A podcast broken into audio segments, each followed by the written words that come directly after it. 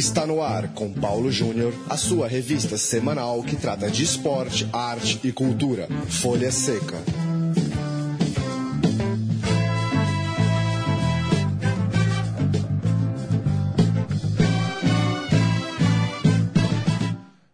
Olá, ouvinte Central 3, muito bem-vindo a mais um programa Folha Seca, nosso encontro semanal toda quarta-feira para tratar de literatura e cinema relacionados ao esporte. Folha Seca, você já sabe, está em central3.com.br. Eu sou Paulo Júnior, mais uma vez a companhia de Leandro e a mim neste Folha de número 66. Olá, Leandro. Você tá bom, Paulo Júnior? Tudo bem. 66, se for em coucher é, bom, já fica, né?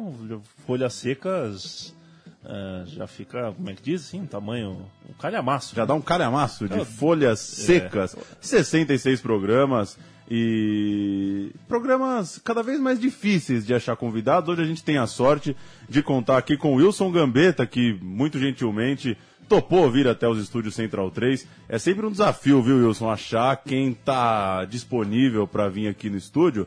Muito legal você ter vindo, muito obrigado. Eu que agradeço, Leandro, Paulo. Para mim é um grande prazer estar aqui mais uma vez, bater papo com o pessoal, os ouvintes do Central 3. O Wilson já participou com a gente aqui do Folha Seca é, há um ano atrás, julho de 2014, para tratar dos primeiros passes, documentos para a história do futebol em São Paulo. É, livro que tratava, que, que né, dividido em quatro partes, é, a a mais interessante delas, para mim, é que eu sempre lembro aqui no Folha Seca, é aquela que recupera um documento de Hans Noblin. A gente é, falou muito disso na época da entrevista, lembrou disso num aniversário do Hans Noblin. E vira e mexe nas nossas pesquisas aqui, nas nossas, nos nossos bate-papos a respeito do futebol em São Paulo. A gente lembra desse grande livro Primeiros Passes e agora o Wilson está lançando A Bola Rolou, o Velódromo Paulista e os espetáculos de futebol entre 1895 e 1916. É, Wilson, nada, ninguém melhor do que você para apresentar nesse momento o velódromo para talvez quem não conhece. É, em que contexto aquela região do centro de São Paulo se torna uma praça esportiva? Afinal, o que foi o velódromo? Pois é, o velódromo foi um, o primeiro estádio de São Paulo, embora naquela época ele não fosse chamado de velódromo, ele não era chamado de estádio, sim de velódromo, né? Mas foi aí que se iniciou o futebol, dentro de outros espetáculos esportivos. O, o, a disputa de, de, ciclismo em pista ela foi decaindo, era uma disputa com apostas. E eh, ela entrou em decadência e outros esportes foram sendo incluídos dentro desse eh, estádio improvisado. E o futebol aparece aí pela primeira vez em, 1900, e, em 1900 primeiros espetáculos. E é interessante, né, porque tem quem ainda duvide é, da importância do futebol na história de uma cidade, na história de uma sociedade. É, e todas as pessoas que estão envolvidas nessa, nessa articulação do velódromo hoje são pessoas que são nomes de rua, né, na cidade de São Paulo, são pessoas que são nome de praça, né, a Dona Veridiana, o próprio Antônio Prado, todo mundo envolvido ali com o paulistano. É, conta um pouco, talvez, para quem nem é da cidade de São Paulo, é, quem são essas pessoas e que, que, que, vida, que tipo de vida se levava naquela São Paulo do início do século, da virada do século, né, melhor dizendo. Uhum. Bom, era uma sociedade ainda controlada pelas famílias fazendeiras, né? Famílias fazendeiras que foram se transferindo nas décadas anteriores para as cidades e principalmente para a capital do estado. Então, ainda se misturavam hábitos rurais com hábitos urbanos. O velódromo era uma propriedade particular. É uma, foi uma parte da chácara da Veridiana Prado que foi cedida para o seu filho mais velho, Antônio Prado, que era o prefeito de São Paulo, construir uma pista de, de corridas, né? que é, é era um grande sucesso na época. Então, ali se fundou um clube um clube de, eh, de corridas. Mas esse clube durou poucos anos, né? Depois houve uma popularização, popularização do, das corridas e uh, progressivamente os rapazes que eram filhos dessa elite fazendeira foram abandonando esse esporte, né? E uh, procurando outros esportes. O futebol já existia na cidade de São Paulo. Ele chega alguns anos antes mas ele era jogado só por imigrantes ou filhos de imigrantes. E a, aos poucos, esses primeiros clubes de imigrantes, eles acabam introduzindo nos espetáculos que organizavam no velódromo, que eram os, os espetáculos de ginástica, os espetáculos de ciclismo, patinação, eh, eles acabam incluindo alguns jogos de futebol, que não faziam sucesso no começo. Mas depois da fundação da Primeira Liga, ela é fundada em 1901, e a organização do primeiro campeonato, que é 1902, o futebol ele cai no agrado, né? principalmente devido à disputa desses clubes de imigrantes. Né? Então há uma identidade entre clubes de estrangeiros e o paulistano, que é identificado como clube de brasileiros. E o Leandro e a mim traz na, na primeira edição da nossa revista digital, a ser lançada aqui nesse mês de junho, uma matéria sobre as Laranjeiras. É, é claro que os contextos nas cidades é, são bastante diferentes, mas é, é, curioso imaginar que as Laranjeiras, o estádio do Fluminense, é, que já teve seus tempos de glória, hoje está lá virando um centro de treinamento meio que improvisado, porque não tem necessariamente a estrutura de um centro de treinamento voltado para o futebol atual, para o futebol contemporâneo. Mas está lá, né? É, esses estádios no Rio de Janeiro, eles foram sobrevivendo de certa forma enquanto esses campos em que se jogava futebol no início do século XX aqui em São Paulo é, foram virando objeto só de pesquisa e de memória, a maioria deles, né? Dá pra gente falar da Chacaradula e da Várzea do Carmo, que hoje quem pesquisa futebol, quem vai atrás da história do futebol, sabe da existência desses lugares, reconhece eles andando pela cidade de São Paulo. É, fala um pouco é, da, dessa sua pesquisa a respeito das Laranjeiras e como que você acha que essa história é preservada. Laranjeiras, que foi casa da seleção brasileira, e a gente falava do paulistano, é, recebeu o paulistano para um amistoso histórico em 1925, 25. quando o paulistano volta da Europa. É, era a grande praça do esporte é, no Rio de Janeiro, tal como o, o velódromo era é, anos antes a grande praça aqui em São Paulo. Se tornou a grande praça do futebol é, do Rio de Janeiro é graças a um, uma injeção econômica muito forte da família Gimli, né, que, que, que era o braço é, econômico ali do, do, nascimento do futebol na cidade, mas antes disso, né, antes de 19, quando o estádio é inaugurado com arquibancada ao redor de todo o gramado para a disputa do, do, da, da, competição sul-americana que o Brasil inclusive venceu, é, já havia jogo ali, era o campo da Guanabara ali, né? Que já tinha consagrado times como o América, como o Paysandu, já tinham sido campeões ali, já acontecia o campeonato carioca, efetivamente, na, naquela região que, quando o Brasil vira uma república em 89, era só uma fazenda de café, né? E a, a, a coroa que morava em São Cristóvão tenta lotear uh, o que é o centro e a zona sul do Rio de Janeiro é, de, de, uma maneira é, né, visando uma ideia de cidade nova, e aquela região acaba se tornando o, não só o estádio, mas do outro lado do muro, né, é, é, vizinho de muro com o palácio que virou a casa do presidente da República. O Rio de Janeiro era a capital. Então daí que você, coisa, é, se torcer para o time vizinho de parede com o presidente. Pois é, e daí você consegue é, mensurar um pouquinho melhor é, o tamanho da importância daquele espaço, daquela cancha, né? É, é, era realmente ali vivia uma intenção muito forte de muita gente de, de, de, dar uma pincelada bastante grossa, assim, bastante forte, num estilo de vida que precisava ser repaginado num Brasil República, num lugar como o Rio de Janeiro que era capitalino é, dentro do, do, do contexto brasileiro e de um novo Brasil que estava surgindo. Pois é, eu gostaria de aproveitar, Leandro, lembrar que o estado das Laranjeiras originalmente era um campo de corridas de cavalo. E ali ao lado, o Palácio Guanabara, como é chamado hoje, era a residência da Princesa Isabel, né, uma patrocinadora das corridas de cavalo. E nesse livro que eu estou lançando este ano, eu justamente exploro essa relação entre o turf, aqui em São Paulo era no Hipódromo da Moca, o ciclismo, que é uma reprodução uh, do turf eh, sobre rodas, né, com bicicleta, e disso para o futebol. Quer dizer, há uma, certa herança esportiva entre esses esportes. O Cox, um futebolista de, de, de, da origem do futebol no Rio de Janeiro, ele deu uma entrevista certa vez para um jornal em que ele relembra né, a, a, as atividades lá nas Laranjeiras antes do futebol. E ele dizia que os clubes ingleses iam para as corridas lá, eh, corridas de cavalo, e faziam corridas de atletismo, com apostas. Então, os, os, os corredores, né, eles corriam sob apostas.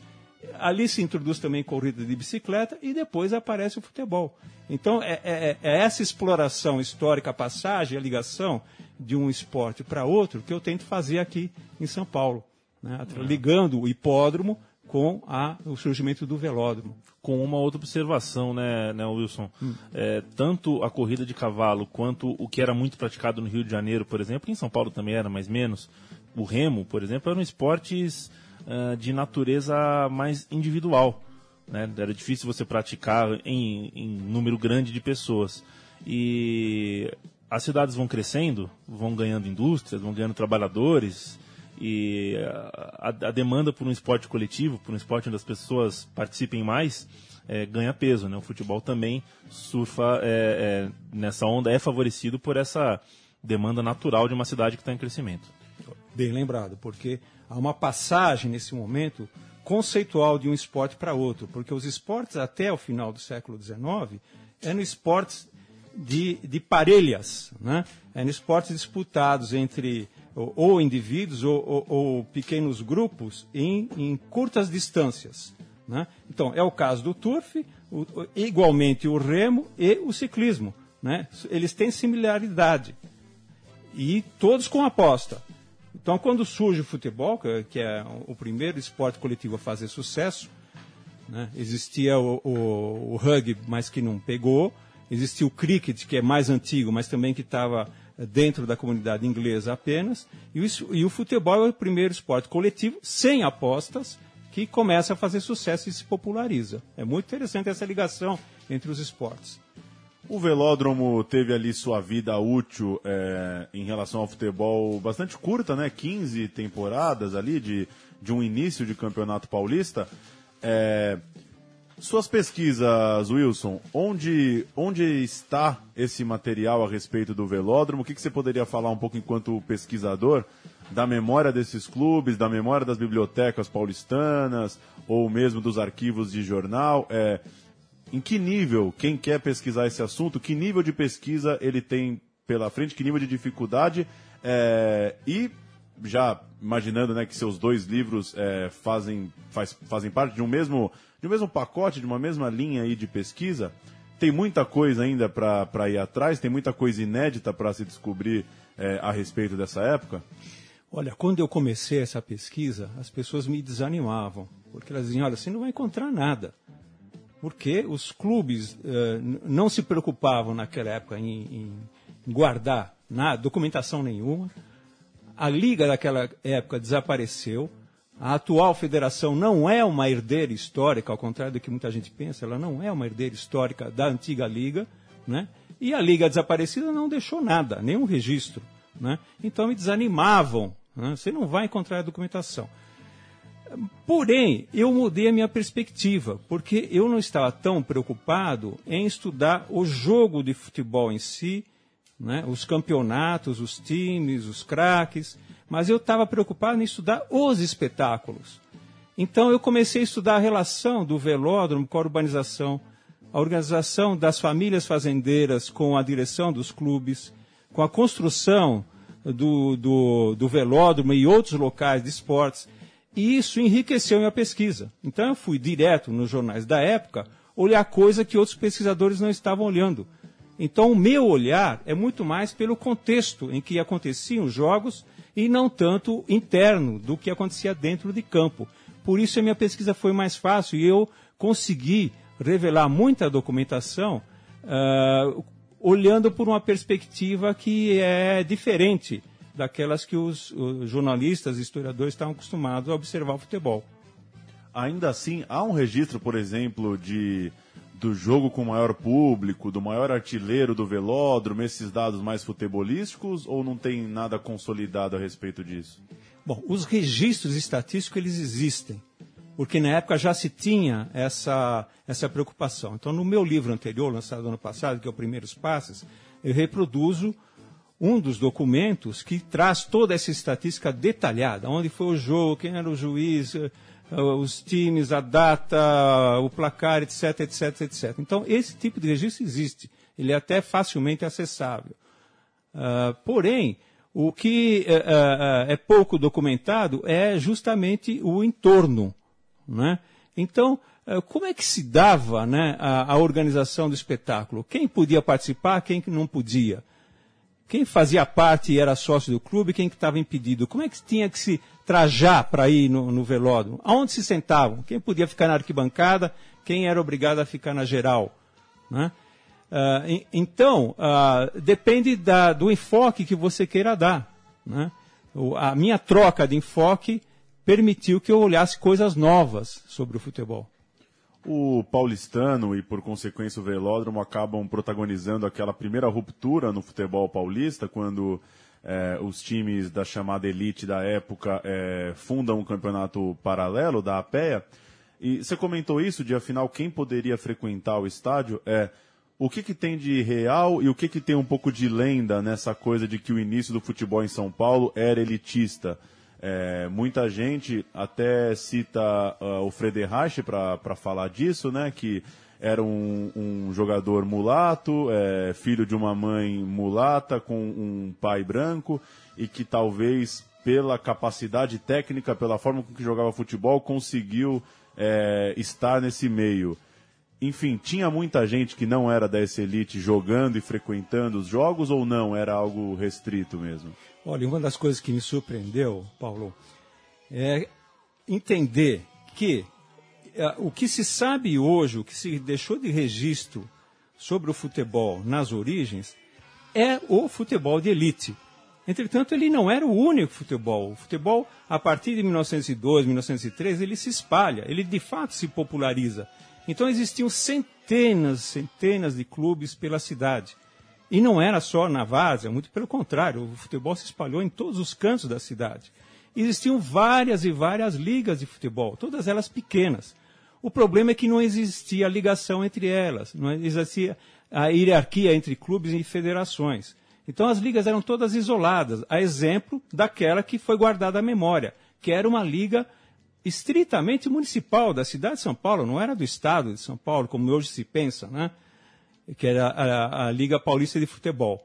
Era ela limitada no primeiro ano a cinco clubes, depois a seis, só mais tarde ela aumentou para sete e uh, na época da Primeira Guerra Mundial aí começa a federação, a federalização, incluindo outros clubes. Mas todas essas ligas eram muito isoladas.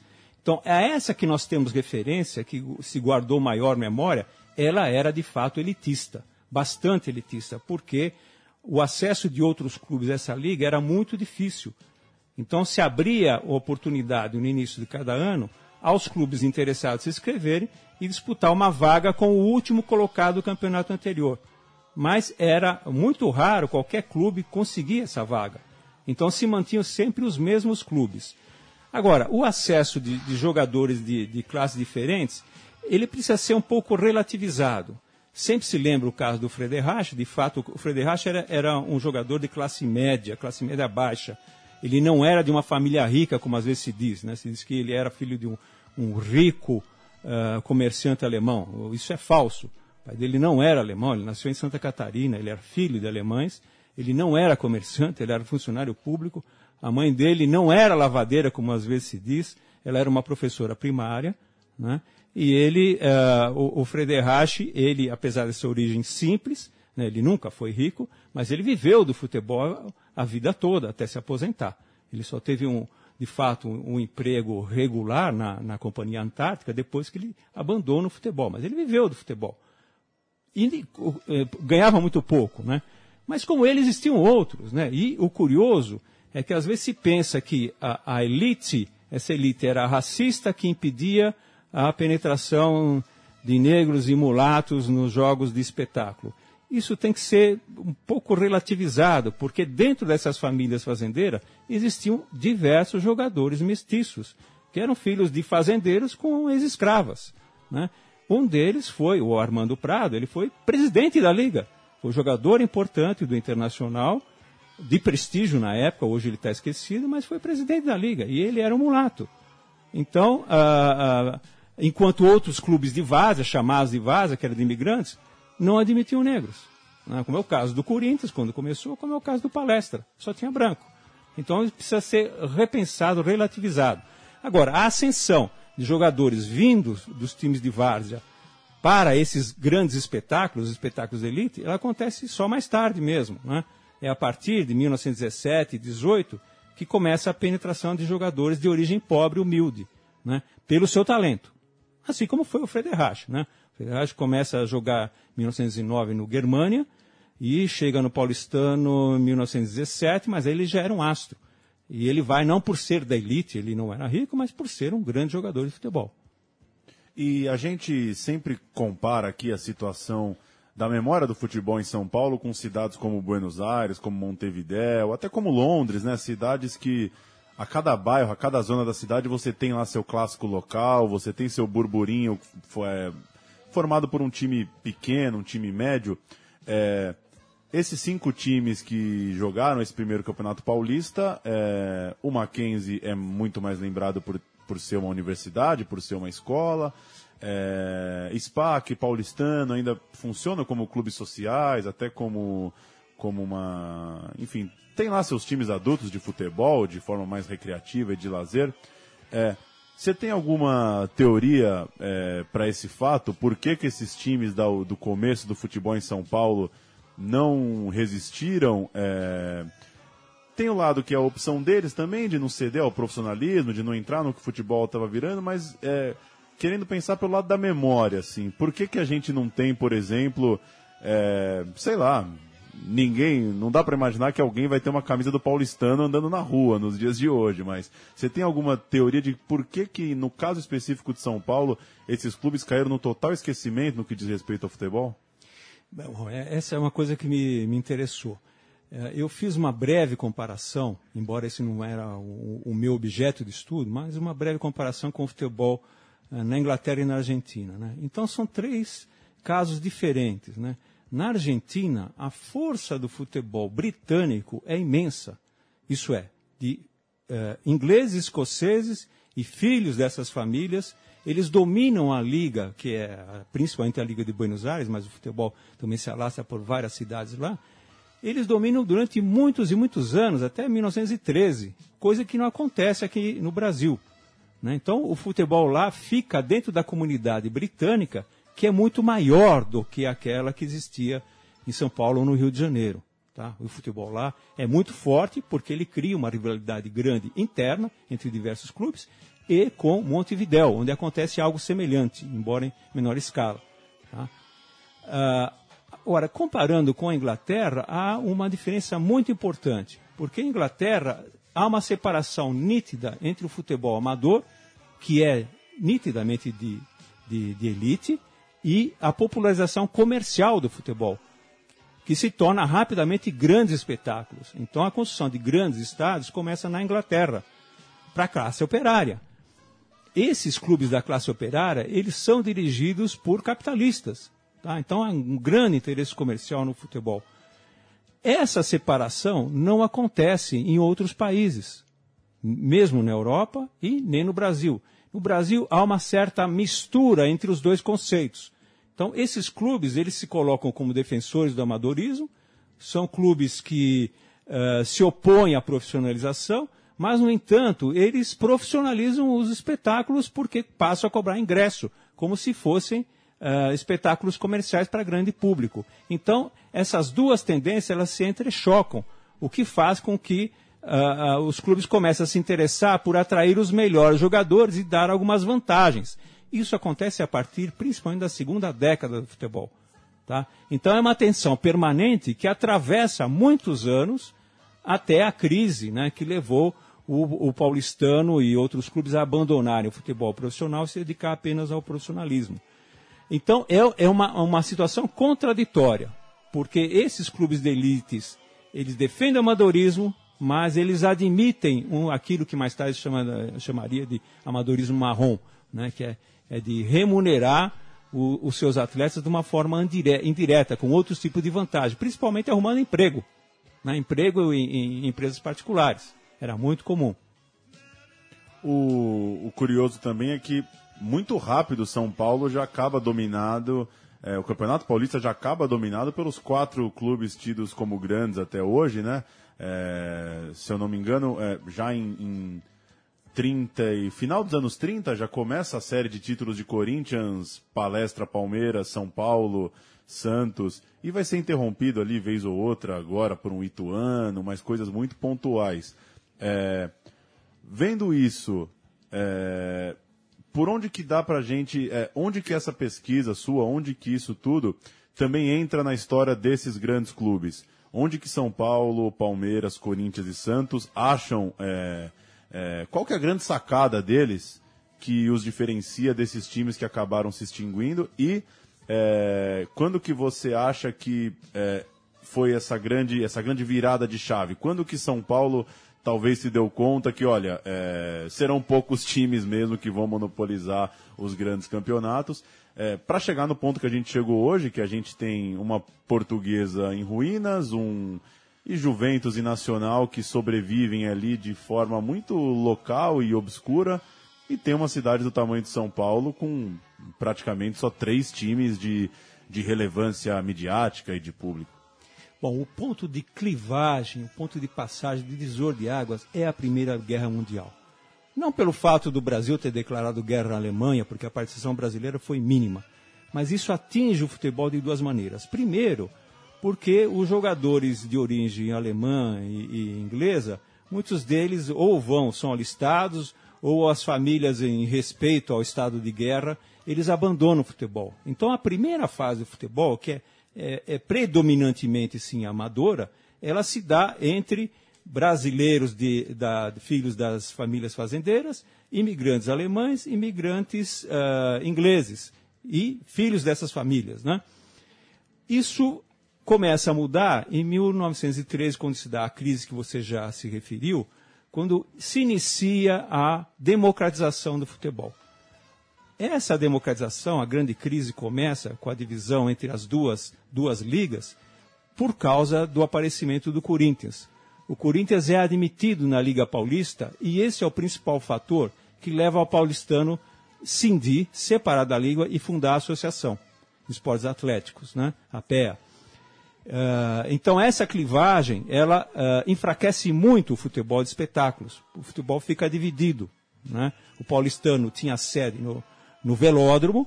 Né? O velódromo continua atraindo o maior número de, de, de público e a, a, antiga liga ela eh, se populariza e tinha sede no Parque Antártica. E o público se divide. O velódromo ainda atrai mais gente.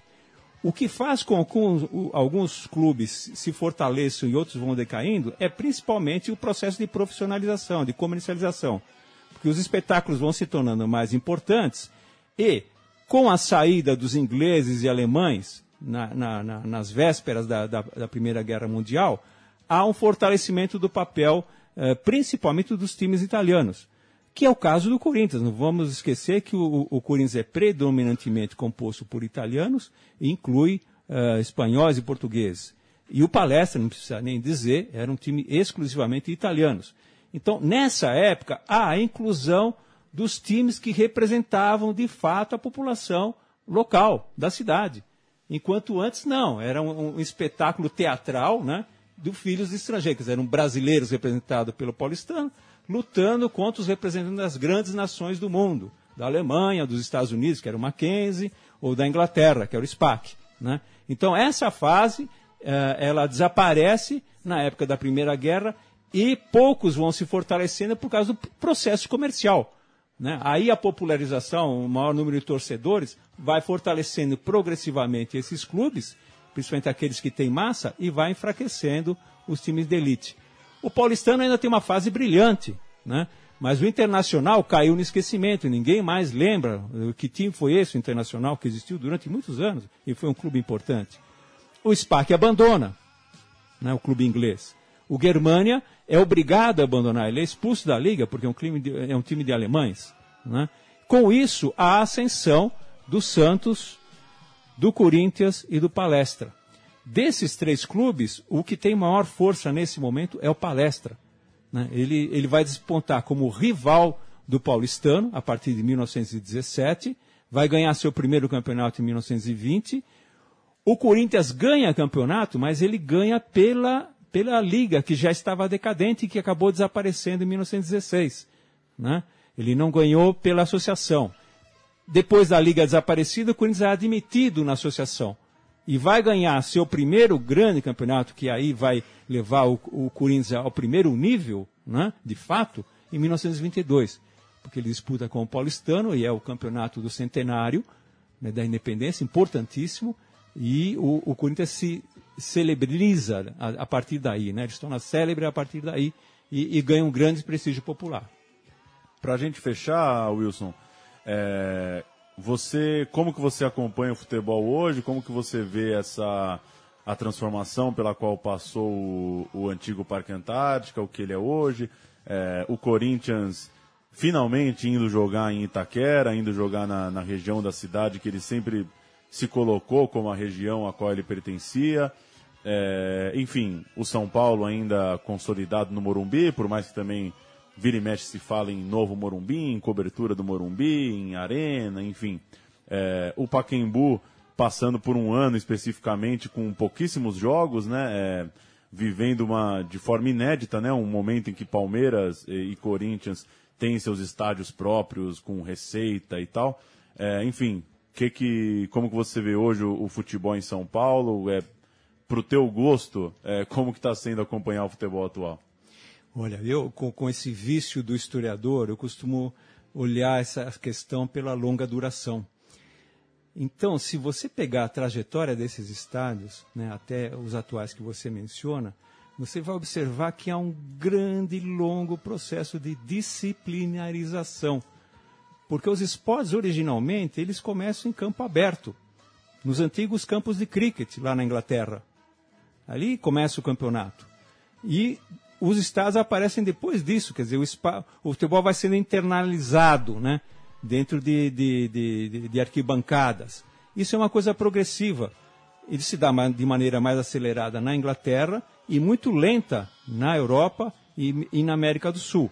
Né? É, como já observei, o, o, futebol ele aproveita espaços que já existiam. No caso de São Paulo Velódromo, mas existiam outros espaços em outras cidades também que já eram espaço de esporte anterior. Então ele vai se internalizando, deixando os parques abertos e vai ser, sendo jogado cada vez mais em, em, em espaços construídos, fechados. Então há uma progressiva, incessante uh, disciplinização desses espaços. Né? Então a arquitetura é muito interessante isso, ela vai se adaptando, uh, modificando, sempre com o mesmo processo de educar o espectador. Não vamos esquecer que o futebol ele é um espetáculo de disciplinarização. Dizer, ele mostra né, a, a, o embate entre duas forças igualitárias que devem vencer o seu adversário sem violência. Né? Essa é a moral, a ética de todos os esportes. Né? O, o, futebol é o mais, o mais popular de todos. Mas a violência ela é constantemente coibida, ela é punida publicamente. Então essa é a função também dos espetáculos esportivos. Né? E a arquitetura dos estádios, ela vai nessa linha. Você vê que essa, essas construções que seguiram o padrão FIFA, né, elas uh, destoam, destoaram do, das arquiteturas que uh, existiam nos estádios. Os estádios foram totalmente reformados e se retiraram os alambrados, os, os fossos, e agora o futebol brasileiro está num processo de readaptação dessa, dessa nova arquitetura ainda com problemas, né? Nós ainda não tivemos nenhuma grande invasão nesses estados que estão sendo alambra sem alambrados e sem fosso. Mas pode apostar, daqui a pouco tempo essa questão vai voltar à baila, né? Porque isso vai gerar, nos momentos de crise, novos momentos de disciplinarização. Né? Ah, as cadeiras também, eh, muita gente tem discutido isso, tiraram o espaço das antigas gerais, que era um costume brasileiro, né? o costume do público em pé, do público que que dançava né, dentro dos estados. Isso uh, tende a desaparecer.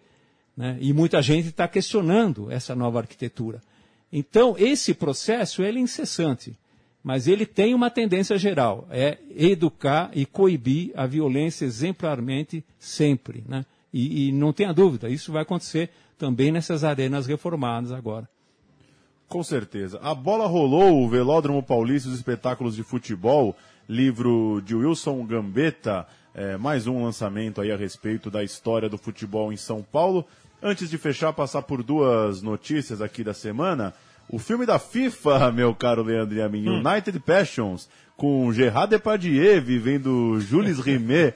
que loucura, hein? Um filme de 84 milhões de reais, 24 milhões de euros. É claro que para os padrões do cinema brasileiro, 84 milhões de reais deve ser tudo que foi feito em, sei lá, três anos. É, mas é o preço, né? Tem muita gente falando, ah, quanto gastou? É o preço que custa um filme em Hollywood também, né? A gente tem que, tem que relativizar. Qualquer, qualquer filmeco vai custar bastante coisa. Duas pessoas estiveram na primeira sessão em Los Angeles. Arrecadação em reais 1.900, cerca de 600 dólares. Uma pessoa esteve numa sala no Arizona eh, no final de semana. E foi uma estreia, tá certo que pequena, uma tiragem, é uma só 10 cópias nos Estados Unidos, mas uma arrecadação de 600 dólares, se for pegar que o ticket médio tá lá por seus 9, 10 dólares, são 60 pessoas. 60 pessoas no final de semana, Leandro e a mim, é, assistem até eu e você na Praça da Sé encenando uma peça. 60 pessoas não é nada pro cinema americano. É um, Cara. é um boicote, ou é, sei lá, ou é, é tiração de sarro mesmo. Ninguém foi ao filme. Vai acabar chegando esse filme na mesma prateleira onde está a biografia do Lance Armstrong, né? Pois é. É, a prateleira de, de é, sem credibilidade alguma. Então as pessoas, credibilidade é uma coisa que você não, não pode perder fácil porque você não recupera fácil. né? Então é, é natural. Eu não iria hoje ver um filme, eu não estou com estômago para ver um filme sobre a FIFA, ainda que seja sobre os grandes nomes da FIFA. Ainda que fosse para falar de pessoas que foram bem, pra- for- foram legais. Ainda que fosse para falar sobre o Júlio Rimet, que é um cara que, né, pô, legal, lá, que não, não, não é dessa mesma turma que a gente tá, tem visto nas últimas semanas, mas é aquela história. Certas coisas, né? Intimidade você não consegue fingir. E, e credibilidade você não consegue fabricar. Talvez isso explique esse fracasso retumbante, mas mesmo na categoria fracassos, os números que você apresentou aí são contundentes demais. 600 dólares. Demais. Eu acho que até o Acre existe é, em Los Angeles faz 600 dólares no final de semana. 60 pessoas. É brincadeira. É demais, demais. Mais uma, nessa semana, Didier Drogba. Ou Drogba, ou... É uma loucura a pronúncia. Eu vi a final da Copa dos Campeões ao lado de uma amiga francesa. E quando foi entrar o Mathieu, do Barcelona, o narrador é, na Bandeirantes, o Theo José, ele disse, Machu, vai entrar o Machu. Aí eu perguntei pra minha amiga francesa quem tava certo a vida inteira, né? Quem chama de Mathieu, quem chama de Machu. Ela falou que não existe nenhuma possibilidade desse cara se chamar Machu, que é completa invenção. Então eu também não sei se é Drogba, Drogba, é sempre a pegadinha Um do abraço nome. pro Drogbinha, né? O, Drogbinha, jogador do Flamengo. Flamengo, né? não sei o que, Maurício. Que loucura. E o Drogba está aqui em São Paulo nessa semana lançando o seu livro De Tito a Drogba. É um livro em quadrinhos que conta a história do Drogba, que é muito envolvido com o projeto social, é, tem lá sua, sua organização na África e vem aqui no Brasil também para fazer algumas ações desse tipo. É, festa, posar em foto aí com o Neymar, com o Ronaldo, fazer um barulho em torno de suas ações sociais e também lançar seu livro, uma, uma espécie de uma biografia em quadrinhos do maior jogador da história da Costa do Marfim. Ele que é um dos rebeldes do futebol, né? Esse livro, esse filme, sim, é um grande sucesso, né? A edição 1 é, faturou muito mais do que os 600 dólares e, e conta um pouco da história de, de, de, de rebeldia e de consciência dele para com o futebol que lhe deu tanta coisa, né? É, agora, periga dele chegar aqui no Brasil e não tem ninguém para tirar foto com ele, né? Tá todo mundo debaixo das camas aí.